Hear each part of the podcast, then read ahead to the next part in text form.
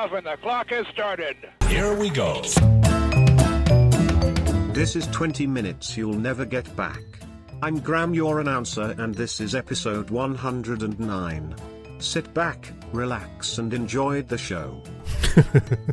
Enjoy is a relatively broad term. Yes, this is 20 Minutes You'll Never Get Back. My name is Doug Prazak. Thank you very much for uh, tuning in and uh, giving me 20 minutes of your very precious life. And I'm going to be up front with you right now, okay?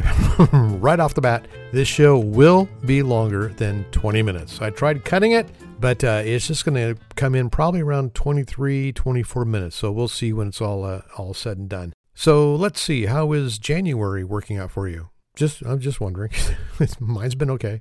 You know, it's been a while since I've uh, said this, but uh, you can follow me on that uh, Instagram machine thing. All I post is a slight tease that an episode is going to post, and then uh, when it posts. I I don't post any pictures of what I ate at some restaurant.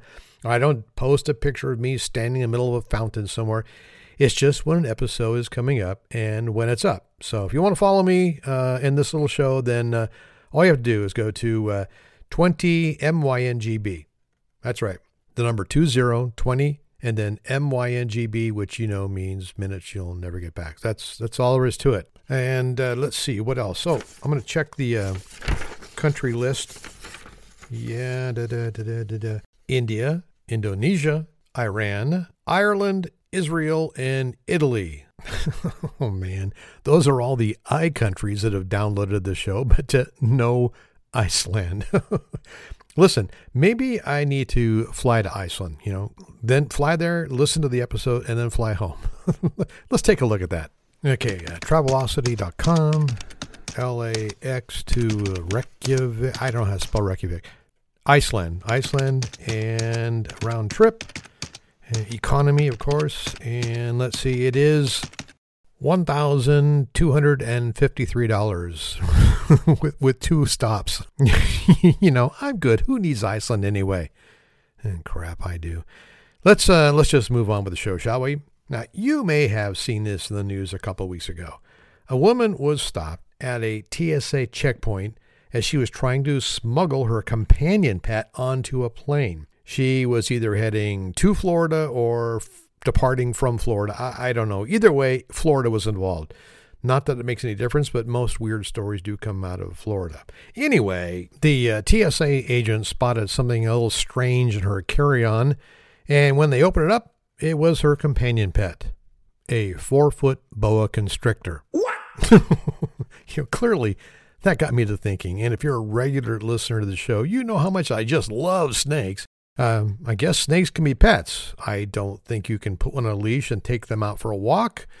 Maybe a slither, but then my thoughts spread to pets as a whole. According to a pet industry statistics, Americans alone, and I don't have any stats in other countries, but I'm sure they are proportionately the same, we own an estimated 90 million dogs, 94 million cats, 2 million birds, 14 million small mammals, and 9.5 million aforementioned reptiles. But did you ever wonder just uh, how and when this whole pet ownership thing started? You know, uh, did you say to yourself, man, I just don't have the time to do the research? Well, you can relax because I did, and you know what I did, so you don't have to. You're welcome.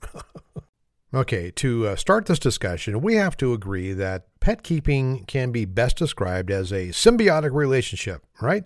It's a relationship that benefits both the animal and human beings. Now, as you can figure, people have had pets since prehistoric times all the way up to the present.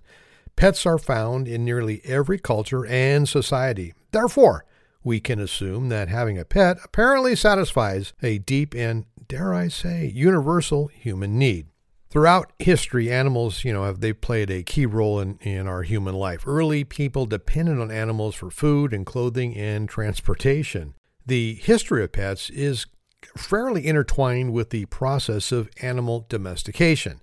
Now, Greger Larson with the University of Oxford, you probably know him, he suggested that, I don't, but maybe you do, he suggested that animals were domesticated twice once in Europe about 16,000 years ago, and then again in Asia around 14,000 years ago. A separate Belgian study in 2008 reported finding a 32,000 year old canine like skull found in a cave in Belgium. The first animal to make the transition from the wild to the domesticated state was the wolf, you know, the uh, common ancestor of modern day dogs. Uh, this occurred at least 12,000 to 14,000 years ago when people discovered that a young wolf cub that remained subordinate to humans as adults, they could be trained. Eventually, a working relationship developed between the wolves and later wild dogs and their human captors. They were kept because they could perform tasks such as hunting, guarding, and herding. Although the domesticated dogs were probably treated with respect in primitive societies, there is evidence that at least some were also considered companions as early as 12,000 years ago. A discovery was made in a Paleolithic tomb in northern Israel where a human was buried with a dog or a wolf puppy. The dead person's hand had been arranged so that it rested on the animal's shoulder, as if to emphasize a deep bond of affection during life. In ancient Greece, dogs were kept as co therapists in healing temples for their perceived ability to cure illness. Sort of a uh, precursor, if you will, of our modern uh, practice of using therapy dogs to help people with a wide range of conditions. Working dogs had a value in early homes, but about this time, the cat also became loosely associated with humans. Houses, barns, and grain stores all provided a new environmental playground that was rapidly inundated by mice and other small mammals. Wildcats followed these rodents uh, into the human settlements, and they became tolerated, if actually not encouraged, because of their usefulness in getting rid of these troublesome pests. Well, pedigree.com, and you know, they must know their stuff because they're pedigree.com. they say that from the 13th to the 15th centuries in medieval Europe, pet keeping was popular among the aristocracy. Lapdog, I'm just glad I got the word aristocracy out, okay? Lapdogs were fashionable among the noble ladies, whereas the male nobility were more inclined to lavish their attention on more, quote, useful animals such as hunting hounds and falcons. Now, hunting was of great importance as a symbol of power and status. Dog breeds spread throughout Europe as different types of hounds were developed for chasing and flushing out, well, you know, uh, things for people to shoot at. However, the Christian church, well, they frowned on pet keeping. Church leaders suggested that the food used for these animals should be given to the poor. However, it's more likely that the church was probably more afraid that close associations with animals were strongly linked to pagan worship. The prejudice against pets reached its height during the Inquisition, where evidence against heretics often included references to close associations with animals. Throughout the barbaric witch trials of the 16th and 17th centuries, a large number of innocent people were accused of witchcraft and condemned to death. Possession of an animal familiar was considered to be a symbol of Satan and was used as evidence of their guilt. As interest in uh, witchcraft declined, companion animals returned to favor and even came to symbolize good fortune. The most likely reason for the negative attitudes towards companion animals throughout history is that affectionate relationships towards animals were considered immoral and against the nature order of life. Until relatively recently, there was a commonly held view in the Western world that animals lacked feelings and were created in order to serve humanity. Oh my God. I know. Pet keeping wasn't generally accepted in Europe until the end of the 17th century and it wasn't really common among the middle classes until the late 18th century. Pet keeping, as we know it today, is probably a 19th century Victorian invention. Now, at that time, it was perceived as a connection with the natural world, which itself was no longer seen as threatening. Britain has been a center for dog breeding since Roman times, and one of the first formal competitive dog shows was held in Newcastle in 1859 for pointer and setter breeds. Mm, Newcastle. now, little was known about the inheritance of various characteristics in breeding until Charles Darwin published The Origin of the Species in 1859. Thanks to Chuck, dog breeding has become more formalized with the establishment of strict breed standards. Now, the practice of pet keeping in Victorian times also reflected other social attitudes of the time. Pet keeping was not considered appropriate for the lower classes as it was thought to encourage the neglect of other social duties. Again, I know. Well, on that uh, sour note, let's take a break. And when we come back, I'm going to have more on pets and, of course, another list, this time on pets. Not the top pets, because we all know who's on top. here dogs. Blah, blah, blah. No, this is a list of unusual pets by some historical figures. Don't go away. I will be right back. Your dog in top condition, get your pet complete nutrition. Feed Feed 'em sturdy, make make 'em sturdy, happy, friendly, petty, birdie. Any dog can be a winner if he eats some sturdy dinner. Feed Feed 'em sturdy, beefy sturdy, vet with thanks insist on sturdy. Ask any dog who's tasted it, the doggy with the bit. You sturdy dinner, dog food is delicious. Get sturdy. And if I may uh, refresh your memory, get sturdy. sturdy dog food. All right, let's get back to uh, pets, shall we? Now, the trend increased for the popularity of dog ownership. Why is this all about dogs? Rare dog breeds were often used as indicators of status. Folks began training dogs to assist the blind and the deaf, and psychologists began studying the emotional welfare of pet ownership. Hey, the ancient Greeks did that like a billion years ago. God. Well, by the late 19th century, however, the Industrial Revolution rapidly urbanized new spaces, and the middle classes began to bring animals into their homes in greater numbers. The first Society for the Prevention of Cruelty to Animals, or the SPCA, that was organized in England in 1824 primarily to prevent the abuse of carriage horses in the days before automobiles. The SPCA helped pass laws that regulated the carriage horse business. With this success, the society expanded to include dogs and other animals in its fight against cruelty. In the 1850s, there was, you know, a lot of good happening, but there was also a lot of bad. New York City officials feared rabies and dog attacks, and they paid a 50 cent bounty for those willing to collect strays and bring them in for euthanasia. A, quote, temporary home for lost and starving dogs, end quote, that opened up in Holloway in 1860, and that marked the beginning of animal shelters. The first American SPCA was started in 1866 in New York City and was established to combat the war against pet ownership, eventually taking over the city animal control and opening the first pet shelter in the United States. Well, after that, pet popularity and pet ownership began to take hold, and soon so did the pet accessory industry. In 1941, Lord and Taylor's Christmas catalog actually highlighted a full-page advertisement for a cat scratching post and a cat bed. By 1947, clay cat litter was being sold as opposed to sand and dirt, and cat ownership became easier and more prominent for city dwellers. Today, the pet industry is a $70 billion business with predictions of continued increases in the next 10 years. I know this from firsthand.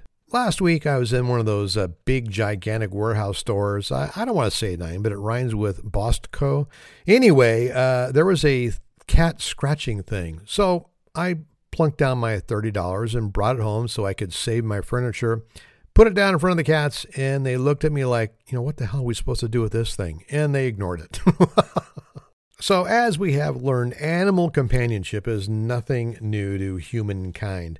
Throughout history, uh, people have sought out, you know, furry or feathered or scaly friends to spend their days with. However, it wasn't always about just being cats or dogs. Famous pets throughout history have ranged from the ordinary to, well, let's just say the unusual. Here are six famous pets and their owners from history. And as I like to do with my list, I'm going to add some music. U.S. founding father Thomas Jefferson. He had actually one of the most ferocious pets on this list. He had two grizzly bear cubs as pets. That's right, grizzly bear cubs Captain Zebulon Pike had gifted them to the uh, U.S. president in 1807 after purchasing them in the southern part of the Continental Divide.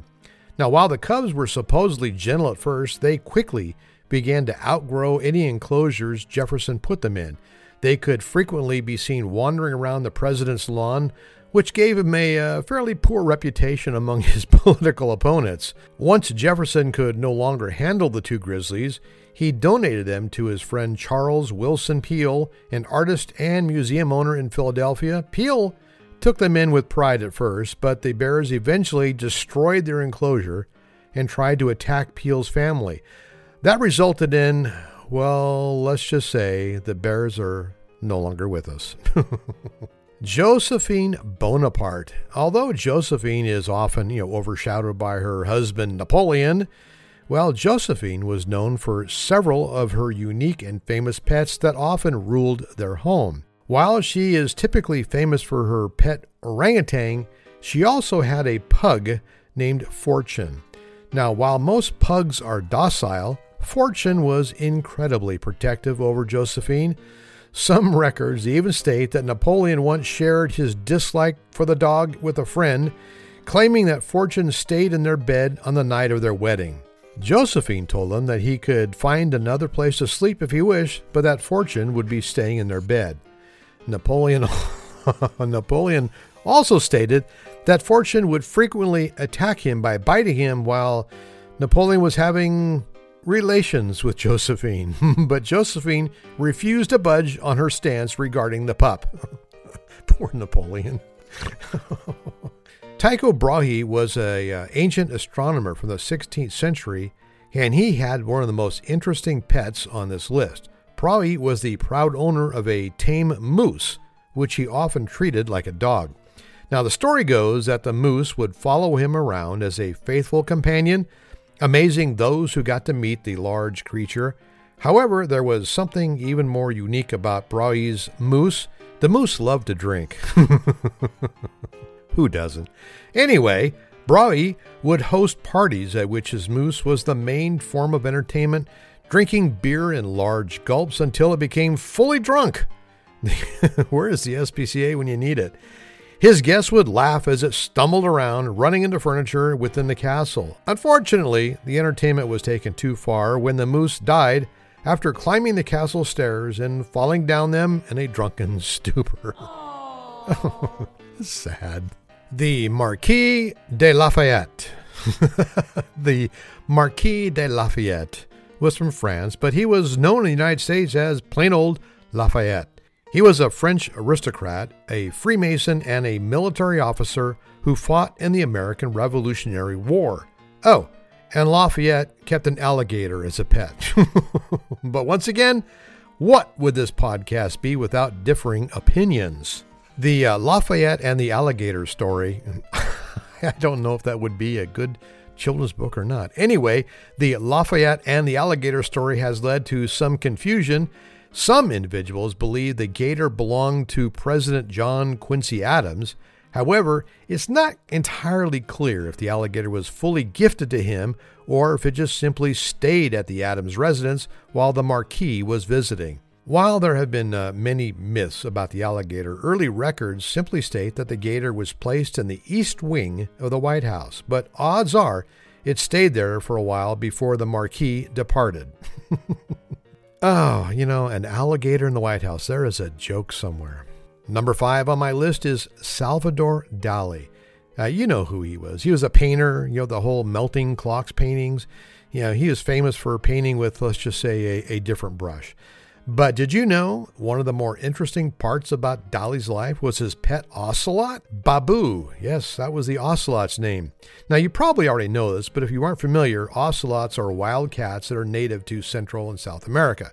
Now, while they bear some resemblance to domesticated cats, their fur pattern is more like that of a leopard. According to the story, the Colombian head of state gifted the ocelot to Dali in the 1960s and Babou hardly left Dali's side after that. He would frequently take Babou uh, with him when he would go on walks, or dine in public restaurants, and even attend special events. Dali and his ocelot Babou. And the uh, last one on my list here Andrew Jackson. You know, seventh president of the United States. He had an African gray parrot for over 17 years. The parrot, named Paul, you, you, you couldn't give him a why? a parrot named Paul? Something's missing there.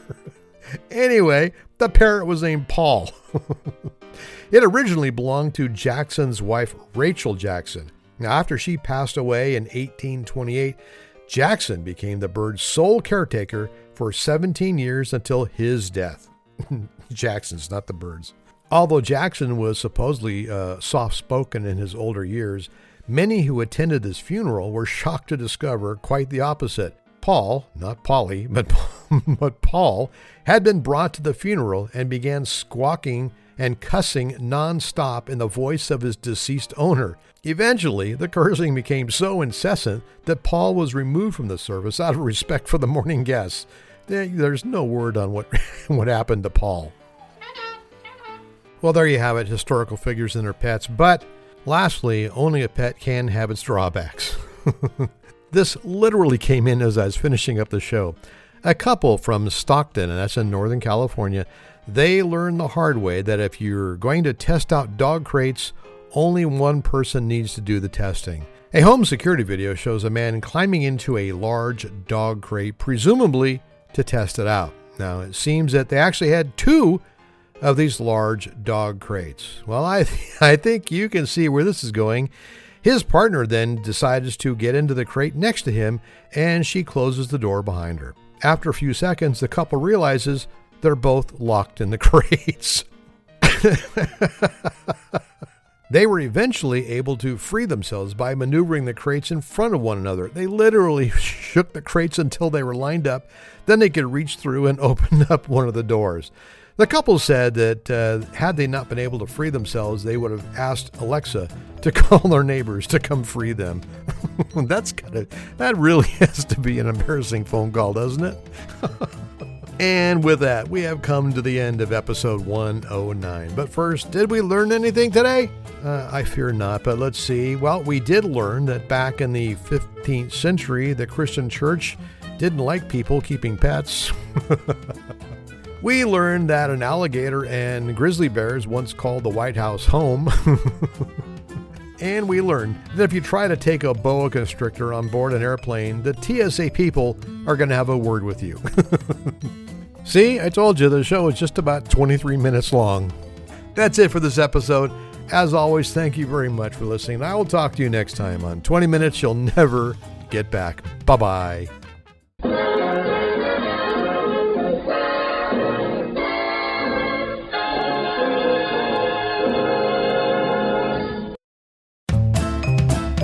Hi, it's me again, Doug. I want to take up a couple more seconds of your time just to remind you if you want to stay informed of when uh, the next podcast is posted, all you need to do is sign up at uh, on that Instagram machine. It's at uh, 20MYNGB, 20 MYNGB, and that means 20 minutes you'll never get back. Uh, if you sign up there, you'll uh, always see when the next podcast is uploaded. And if you want to leave some comments, by all means, please do go to the uh, website at 20minutespodcast.com. So it's 20minutespodcast.com. And uh, you can uh, leave your comments there. It also tells you how you can be an announcer for the show. So take, take a look at those two things if you'd like and stay informed. And all, as always, thank you very much for listening to uh, 20 Minutes You'll Never Get Back. Bye bye.